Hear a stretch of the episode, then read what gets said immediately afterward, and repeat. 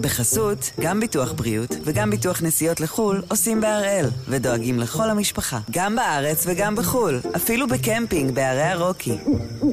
כן, גם שם, כפוף לתנאי הפוליסה וסייגיה ולהנחיות החיתום של החברה. היום יום שלישי, חמישה ביולי, ואנחנו אחד ביום, מבית N12.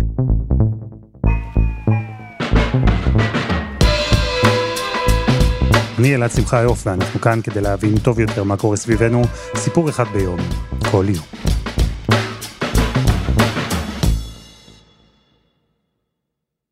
בואו נתאם ציפיות, כבר עכשיו, מההתחלה.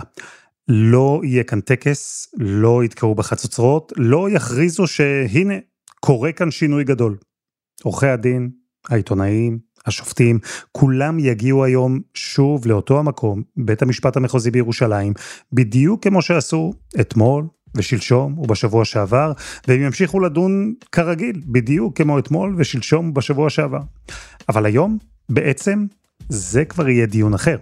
כי היום במשפט נתניהו שמים בצד את תיק 4000 ומתחילים את שלב העדויות בתיק 1000. אז הפעם נעשה כאן סדר בתיק 1000, התיק שבו נכרכים יחד ראש ממשלה לשעבר, שני מיליארדרים, סיגרים, שמפניות, וגם עוזרת אישית אחת שמחזיקה בהמון מידע, והיום תעלה בפעם הראשונה לדוכן העדים. יובל הראל, כתב המשפט של N12, שלום. שלום אלעד. אז מה זה תיק 1000? אז תראה, קודם כל תיק 1000 ביחס לתיק 4000 זה תיק שהוא הרבה יותר פשוט להסביר. נספר את הסיפור דרך הקשר בין שתי הדמויות המרכזיות שיש לנו כאן, ראש הממשלה לשעבר בנימין נתניהו ואיש העסקים מקורבו ארנון מילצ'ן.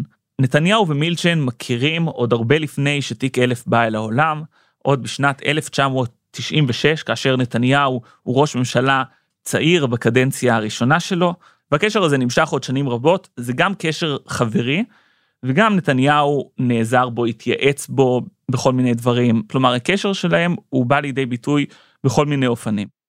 ולא כל האופנים האלה, לא כל החברות ביניהם, הרי עומדת למשפט עכשיו, נכון? על איזה אופן בקשר שבין מילצ'ן לנתניהו המשפט כן מדבר? מה שמכונה התקופה הרלוונטית של כתב האישום זה שנת 2011. בתקופה הזאת, לטענת הפרקליטות, נתניהו קיבל ממילצ'ן טובות הנאה בסך מאות אלפי שקלים, בעיקר סיגרים ושמפניות, כלומר קופסאות סיגרים ומארזי שמפניות שהגיעו לו ולרעייתו. בשלב מסוים מילצ'ן גם מחבר בין ג'יימס פאקר, שזה איש עסקים אוסטרלי, איש עסקים אחר, לבין נתניהו. פאקר גם מתחיל לפי כתב האישום להעביר לנתניהו מתנות, כשבעצם לפי הפרקליטות, הסכום הכולל של המתנות באותם שנים, בין 2011 ל-2016, מגיע לכ-690 אלף שקלים. זהו, שהחלק הזה בתיק 1000, החלק של המתנות, הסיגרים, השמפניות, זה חלק אחד. יש עוד חלק שהפרשה הזו מדברת עליו, אבל תכף ניגע גם בו.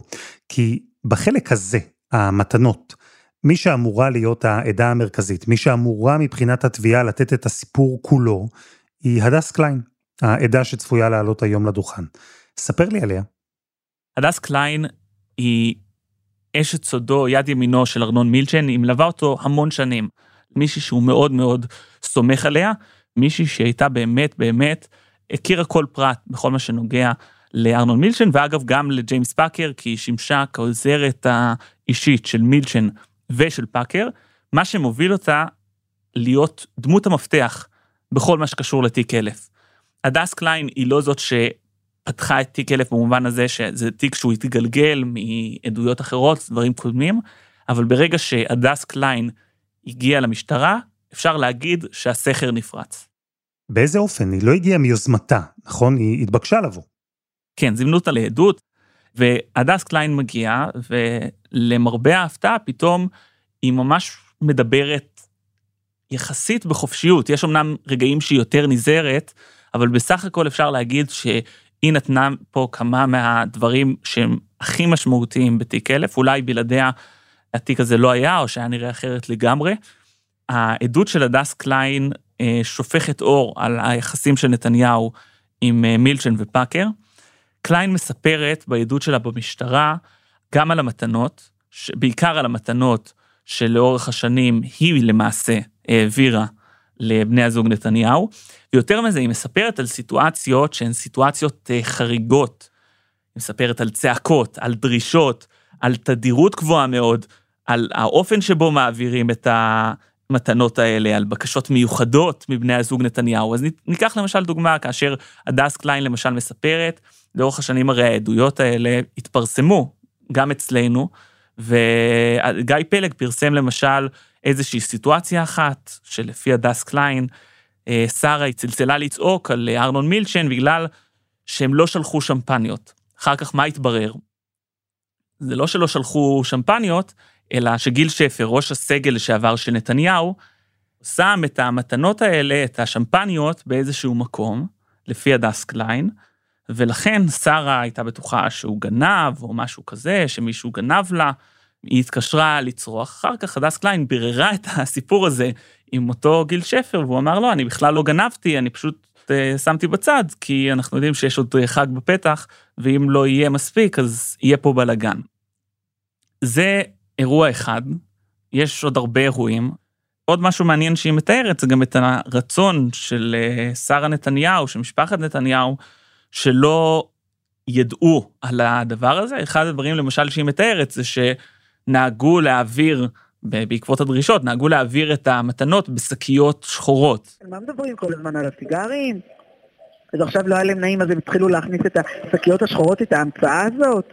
כן. כדי להראות שידענו שזה אסור, הרי מה, למה המטרה שלהם? זה להגיד שידענו שזה אסור, וכל הבולשיט שאנחנו אומרים שזה מותר בין חברים, ועובדה שזה. אז הפרקליטות תטען, הנה זה מראה שהם יודעים שיש פה משהו לא תקין. אז כן, שילבנו כאן קטע מהקלטה שעשה ניר חפץ, היועץ של ראש הממשלה לשעבר. קטע של שיחה בין חפץ לבין שרה נתניהו, היא מדברת בדיוק על הטענה הזו, על השקיות השחורות. ועל פי מה שדווח, היה גם שימוש בשמות קוד כשבני הזוג נתניהו ביקשו מתנות ממילצ'ן. עלים עבור סיגרים וורודים עבור שמפניות. יובל, מעבר להצצה שאנחנו בעצם מקבלים כאן למה שלכאורה קרה שם בסביבה של ראש הממשלה לשעבר, מעבר לגרסה הזו, שהיא הגרסה של הדס קליין, לאופן שבו הקשר הזה התנהל בין משפחת נתניהו לבין ארנון מילצ'ן, מעבר לכל זה, מה בעצם הערך של האירועים האלה שהיא מפרטת מבחינת התביעה במשפט? בעצם באמצעות הדבר הזה הפרקליטות תבוא ותטען, תראו, אתם שומעים את העדות. זה לא עכשיו מישהי שאומרת, כן, באתי ליום הולדת, אז הבאנו מתנה. זה מישהי שמתארת פה משהו שהוא הרבה יותר רציף, הרבה יותר תדיר, משהו שהוא בא במענה לדרישות, אפילו לצעקות.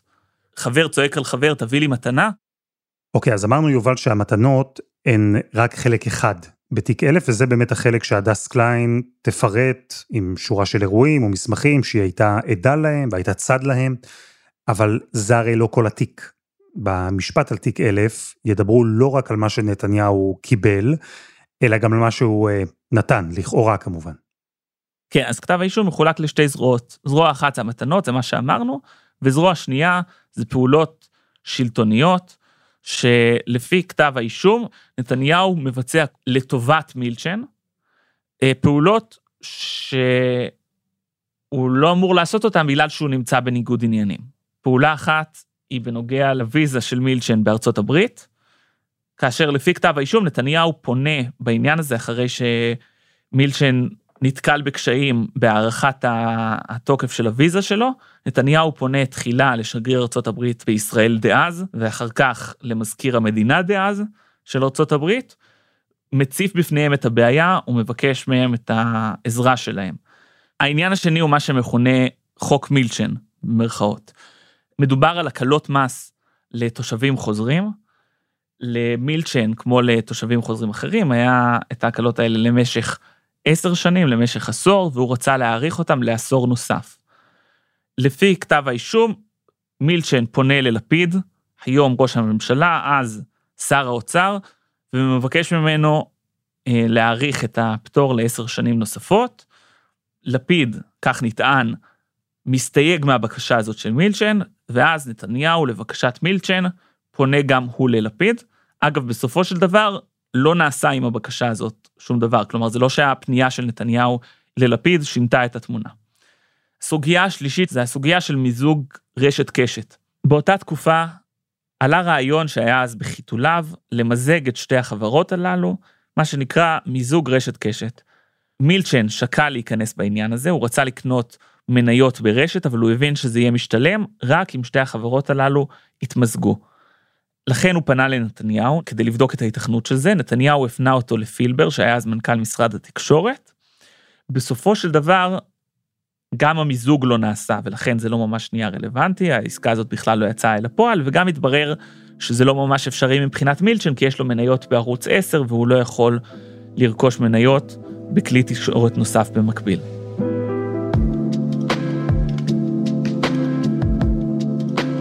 אז זה הסיפור של תיק אלף, חברות בין מיליארדר ישראלי לראש ממשלה, חברות שבמסגרתה המיליארדר סיפק מתנות לראש הממשלה ולרעייתו, וראש הממשלה ניסה לסייע למיליארדר בכל מיני עניינים שקשורים אליו. ובזמן שהיום המשפט יתחיל לעסוק בדיוק בנושאים האלה, בשני החלקים האלה של הסיפור, יש בתיק אלף שאלה אחת גדולה שכבר הוכרעה. בין שני החלקים, בין התן ובין הכך, במקרה הזה, כך נקבע, אין קשר. וההחלטה הזו לא הייתה קלה. אבל קודם חסות אחת, וממש מיד חוזרים.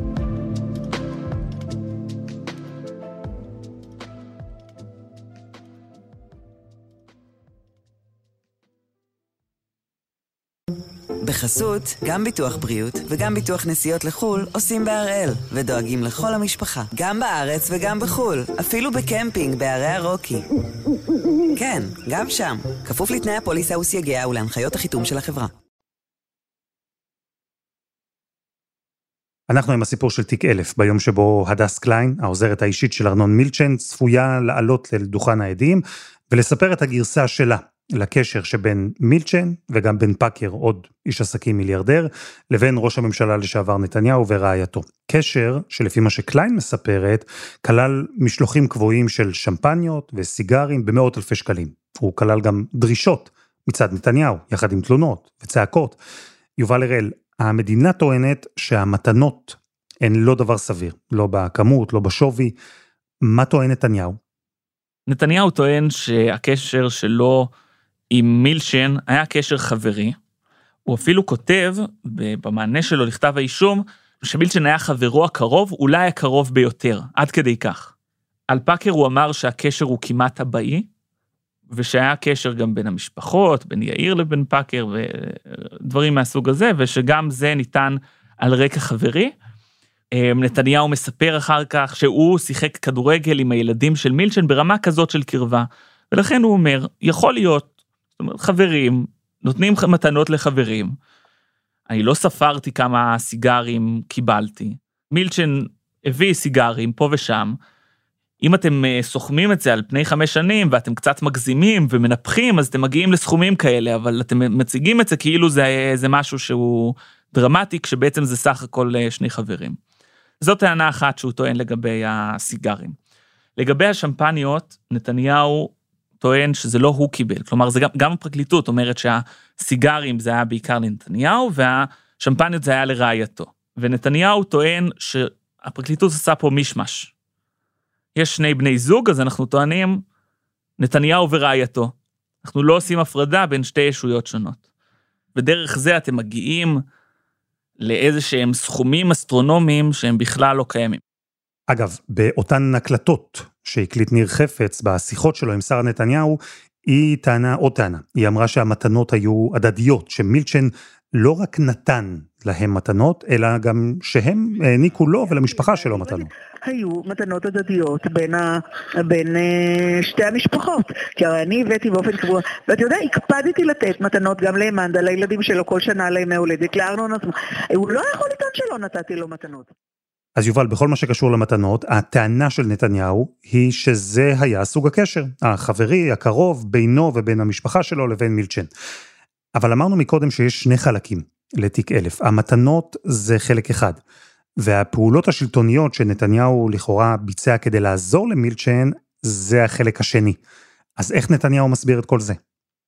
לגבי הוויזה, אז היה ראיון מפורסם של אה, מילצ'ן בעובדה, שבו הוא סיפר על כל מיני דברים שהוא עשה שקשורים לעניינים ביטחוניים ודברים כאלה, ואחר כך היו כל מיני פולו-אפים על הראיון הזה, שטענו כאילו אה, מילצ'ן אה, עושה כל מיני דברים בשביל אה, גופים ביטחוניים ישראלים וכל מיני דברים כאלה. והטענה של נתניהו זה שהאישור שלו לוויזה התעכב בין היתר בגלל זה, ולכן שהוא פעל כמצופה ממנו כמי שהוא ראש הממשלה והוא רוצה לדאוג שמישהו שסייע לישראל לא ישלם על כך מחיר כבד.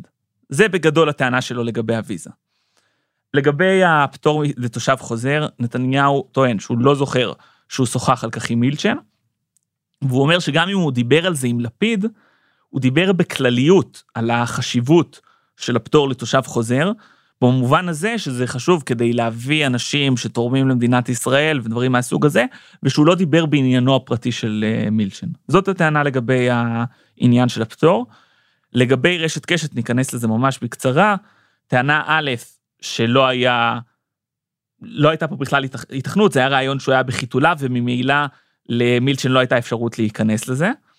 וב', שכל ההתייעצות הזאת עם פילבר הייתה כשלפילבר אין בכלל סמכות, כלומר זה לא שהוא פנה, כשנתניהו הפנה את מילצ'ן לפילבר, הוא לא הפנה אותו לרגולטור, הוא לא הפנה אותו למי שיש לו את הסמכות. כי מי שיכול להחליט על זה זה בכלל גופים אחרים, לא מנכ"ל משרד התקשורת.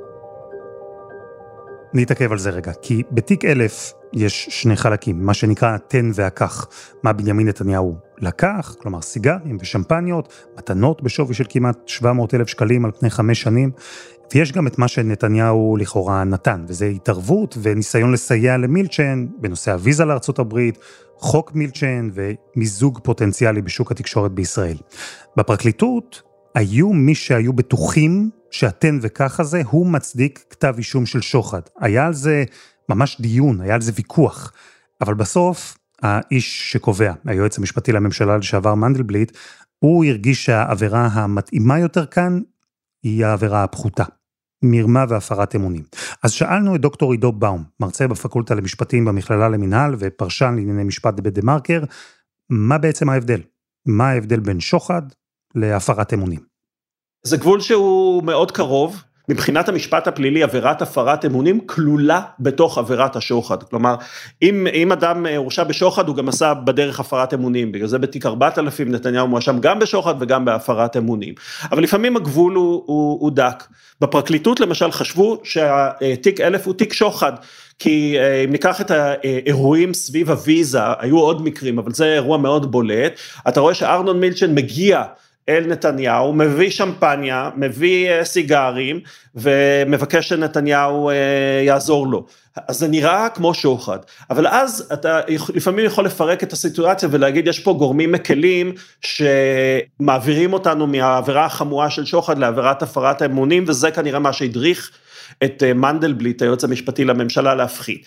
למשל, אם יש כאן חברות אז אה, יכול להיות שלא הייתה כאן כוונה לשוחד, אלא בין חברים כשבאים מביאים איזה בקבוק יין מתנה ואז מדברים, אבל לא היה כוונה שזה יהיה קח שמפניה, תעזור לי עם הוויזה. או אם אה, הבאת המתנות, גם אם זה לא עניין של חברות, זה בא כלמשל דרישה. אז, אז זה לא שמילצ'ן אומר, אני רציתי לשחד, אני נבאתי לו כסף ושווה כסף כדי לקבל טובת הנאה, אלא רעיית ראש הממשלה דרשה ממני אה, הרבה מאוד אה, דברים ולא יכולתי להגיד לא בגלל הסיטואציה. זה יכול לפרק אותנו מהמצב של עבירת שוחד ולהוריד אותה להפרת אמונים. ומה זה אומר עידו? תפרוט לי את הכותרת הזו, הפרת אמונים, למעשים בשטח. אז יש בעצם שני סוגים של מצבים של אה, הפרת אמונים. אחד זה מצב של ניגוד עניינים, כלומר אני איש ציבור שעוסק בקבלת החלטות ובקידום פעולות, ומה שאני לא מספר זה שההחלטות האלה והפעולות האלה יכולות להיטיב עם אה, חברים שלי או עם אנשים שיש לי קשר איתם ואני פשוט לא מגלה את זה. אם אנחנו לוקחים למשל משווים את זה לעניינו של אהוד אולמרט כשהיה אה, שר התמ"ת הוא הורשע העבירה הראשונה שאהוד אולמרט הורשע בה הייתה עבירה של הפרת אמונים כי הוא קיבל החלטות כשר בעניינים של חברות של אה, מי שהיה ידידו ומקורבו ועורך הדין שלו אה, אורי מסר. זה אה, סיטואציה אחת של עבירה פלילית. אם אנחנו לוקחים דוגמה אחרת של עבירת הפרת אמונים, זה מצב שבו איש ציבור מקבל כסף, או שווה כסף, או מתנות, ופשוט לא מספר על זה, לא מדווח על זה כפי שהוא חייב לעשות. זאת אומרת שאם אה, ארנון מילצ'ן, שזה מה שמדובר עליו בכתב האישום הזה, אם ארנון מילצ'ן מביא אה, מתנות בדמות של שמפניות וסיגרים ותכשיטים לנתניהו או לבני משפחתו, ונתניהו לא מדווח על הדבר הזה, אפילו אגב אם, אם יש יחסי חברות ביניהם, שיכול להיות שהם אה, רוצים לטעון, אבל נתניהו צריך לדווח על זה, מכוח הוראות חוק שחלות עליו, והוא לא מדווח, הוא מסתיר. גם כששואלים אותו הוא מסתיר, אז זה עבירה פלילית של הפרת אמונים, וככל שהקשר הדוק יותר והסכומים גדולים יותר, ככה מחמירה עבירת הפרת האמונים. אז שוחד היא באופן טבעי העבירה החמורה יותר, היא מתארת מצב שבו יש תן וכך, ויש ביניהם קשר ישיר, קשר של סיבה ותוצאה. התן מוביל לכך, או הפוך. תלוי מאיזה כיוון מסתכלים, מהנותן או המקבל. אבל הפרת אמונים, הסיבה שהיא עבירה קלה יותר, היא מתארת מצב שבו יכול להיות רק תן, או רק כך, יכול להיות שיש גם וגם, אבל אם יש תן וכך, אין ביניהם קשר. הם שני דברים שקרו במקביל. ובגלל שהעבירה הזו נוגעת לניגוד עניינים, או מתנות, היא נוגעת לא פעם בחברים, בחברות. וזו סיטואציה מעט משונה, אם חושבים על זה. סיטואציה שבה דנים בבית משפט, בשפה מלומדת ומקצועית, אם שני אנשים הם חברים או לא. איך מזהים חברות? קודם כל שואלים, נתניהו לא הכחיש שמילצ'ן חבר שלו, מילצ'ן הגדיר את אה, נתניהו חבר שלו, זאת אומרת הם התחילו בתור חברים מאוד גדולים, אחר כך במהלך החקירה פתאום קצת אה, גרסאות קצת אה, השתנו. אה, ב', יכול להיות שלפעמים אתה מתקשה להגדיל את רמת החברות, אבל כשהחברות נמשכת הרבה מאוד זמן, כשאנשים מבקרים בבית אחד של השני וגם מביאים מתנות אחד לשני, מכירים את בני הזוג לאורך שנים, אז כבר אפשר להגיד שנחצה איזשהו גבול מסוים של הגדרת החברות. תיק אלף, אם אני משווה אותו נניח לתיק ארבעת אלפים, הוא אה, תיק אחר, הוא פשוט יותר להבנה מאשר כל ענייני הרגולציה ושוק התקשורת בישראל. זה אומר שהוא גם אה, תיק פשוט יחסית מבחינה משפטית? אני לא בטוח שזה תיק יותר פשוט משפטית, זה מאוד קל להבין של, אה, כן, איש ציבור, חבר של מיליארדרים, שרוב הציבור לא חבר שלהם, מקבל מתנות, למתנות האלה יש קבלות ואפשר לדעת בדיוק איזה, איזה סכומים מדובר, זה נראה מאוד מאוד אה, אה, פשוט להבנה, אבל את התיק הזה אפשר לפרק. קבלה קבלה, סיגר סיגר, שמפניה שמפניה, אירוע אירוע, מתי זה ניתן, לפני, אחרי, קרוב לבקשות של האנשים, מבחינה משפטית זה יכול להיות תיק שיעסיק את השופטים בהמון המון המון פרטי אה, אה, פרטים, שיהיו לא פשוטים לטיפול. ההגנה תעשה אה, עבודה מאוד אינטנסיבית של פירוק. שרשרת האירועים לגורמים. ראינו את זה כמו, ש, כמו שההגנה עשתה את זה בתיק 4000, שכל התערבות של אה, אה, נתניהו וסביבתו בכל ידיעה אה, בוואלה נבחנה, היו שם 300 אירועים, אז, אז ההגנה ניסתה לבחון כמעט כל אחד ואחד מהם, אז אנחנו נראה את ההגנה מנסה לבחון. כל פעם שהגיע ארגז שמפניה לבית נתניהו, למעון הרשמי בבלפור, מי ביקש אותו, מה ביקש אותו, כמה בדיוק הוא עלה, האם נתניהו היה מודע לזה שהוא מגיע ובאיזה דחיפות הוא הגיע. זה יכול להיות מאוד מורכב.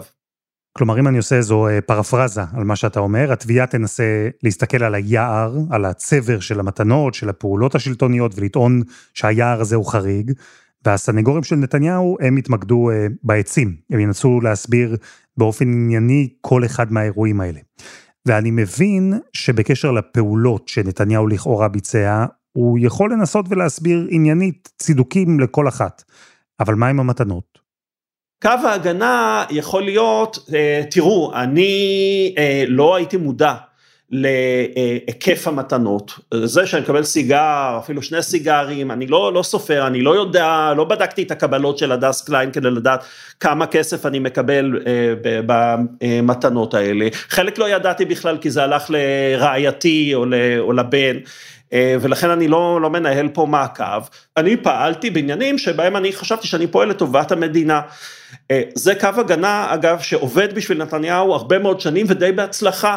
בפרשת המעונות למשל, שבה דובר על שפים, ארוחות שפים ודברים כאלה, נתניהו אמר, אני לא ידעתי, אני באתי, היו חברים והוגש האוכל, אני לא יודע מי, מי סידר שזה יהיה האוכל, האוכל הזה או לא, אני לא יודע למה העבירו את הכיסאות ממעון זה למעון אחר, זה הכל שרה. שרה היא לא נאשמת בתיק הזה ולכן קו הגנה נוח הוא להגיד זה היה שרה זה לא אני. אני מתעסק באיראן, אני מתעסק בענייני המדינה, אני מתעסק בנושאים חשובים, אני לא עוקב אחרי כל פרט ולכן אני גם לא צריך לדווח על זה שהחבר שלי ארנון מילצ'ן הגיע וישבנו על סיגר ודיברנו על עניינים חשובים לטובת המדינה שארנון גם מתעסק בהם ומעורב בהם. זה, זה יכול להיות קו ההגנה הסביר שאפשר לתמצת אותו במילים בוא נפיל את זה על שרה כי היא לא נאשמת. יובל בוא נדבר רגע טכנית, לוח זמנים. העדות של הדס קליין היא תתחיל היום, העדות הראשונה בתיק אלף. כמה זמן הוא ילווה אותנו? אז קודם כל אנחנו מדברים פה על עדות שהיא אומנם מרכזית מאוד בתיק אלף, ועדיין זאת עדות שאם אנחנו זוכרים את העדויות בתיק 4000 של uh, פילבר שהגיע לבית המשפט 28 פעמים, של ישועה שהגיע עוד הרבה יותר, שזה נפרס על פני חצי שנה, חפץ, עדויות כאלה, זה לא מגיע לאותן פרופורציות. אנחנו מדברים עכשיו על בערך שלושה ימים של חקירה ראשית, אחר כך בערך עשרה ימים של חקירה נגדית. נזכיר, הדס קליין פותחת את הקבוצה הזאת של בערך 15 עדים, מילצ'ן סוגר את הקבוצה הזאת, בין לבין יש עדים יותר קטנים שקשורים לאירועים האלה, בעיקר לנושא של אספקת המתנות, וזה יהיה, כמו שאתם אוהבים להגיד, אחד ביום בערך. יובל הראל, תודה. תודה, אלעד. ותודה לדוקטור עידו באום. וזה היה אחד ביום של N12, אנחנו מחכים לכם בקבוצה שלנו בפייסבוק, חפשו אחד ביום, הפודקאסט היומי. העורך שלנו הוא רום אטיק, תחקיר והפקה דני נודלמן, עדי חצרוני ורוני ארניב, על הסאונד יאיר בשן שגם יצר את מוזיקת הפתיחה שלנו, ואני אלעד שמחיוף, אנחנו נהיה כאן גם מחר.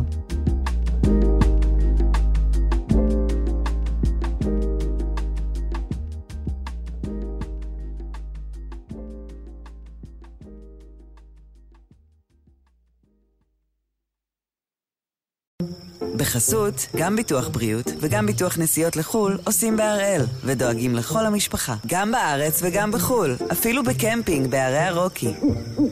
כן, גם שם, כפוף לתנאי הפוליסה וסייגיה ולהנחיות החיתום של החברה.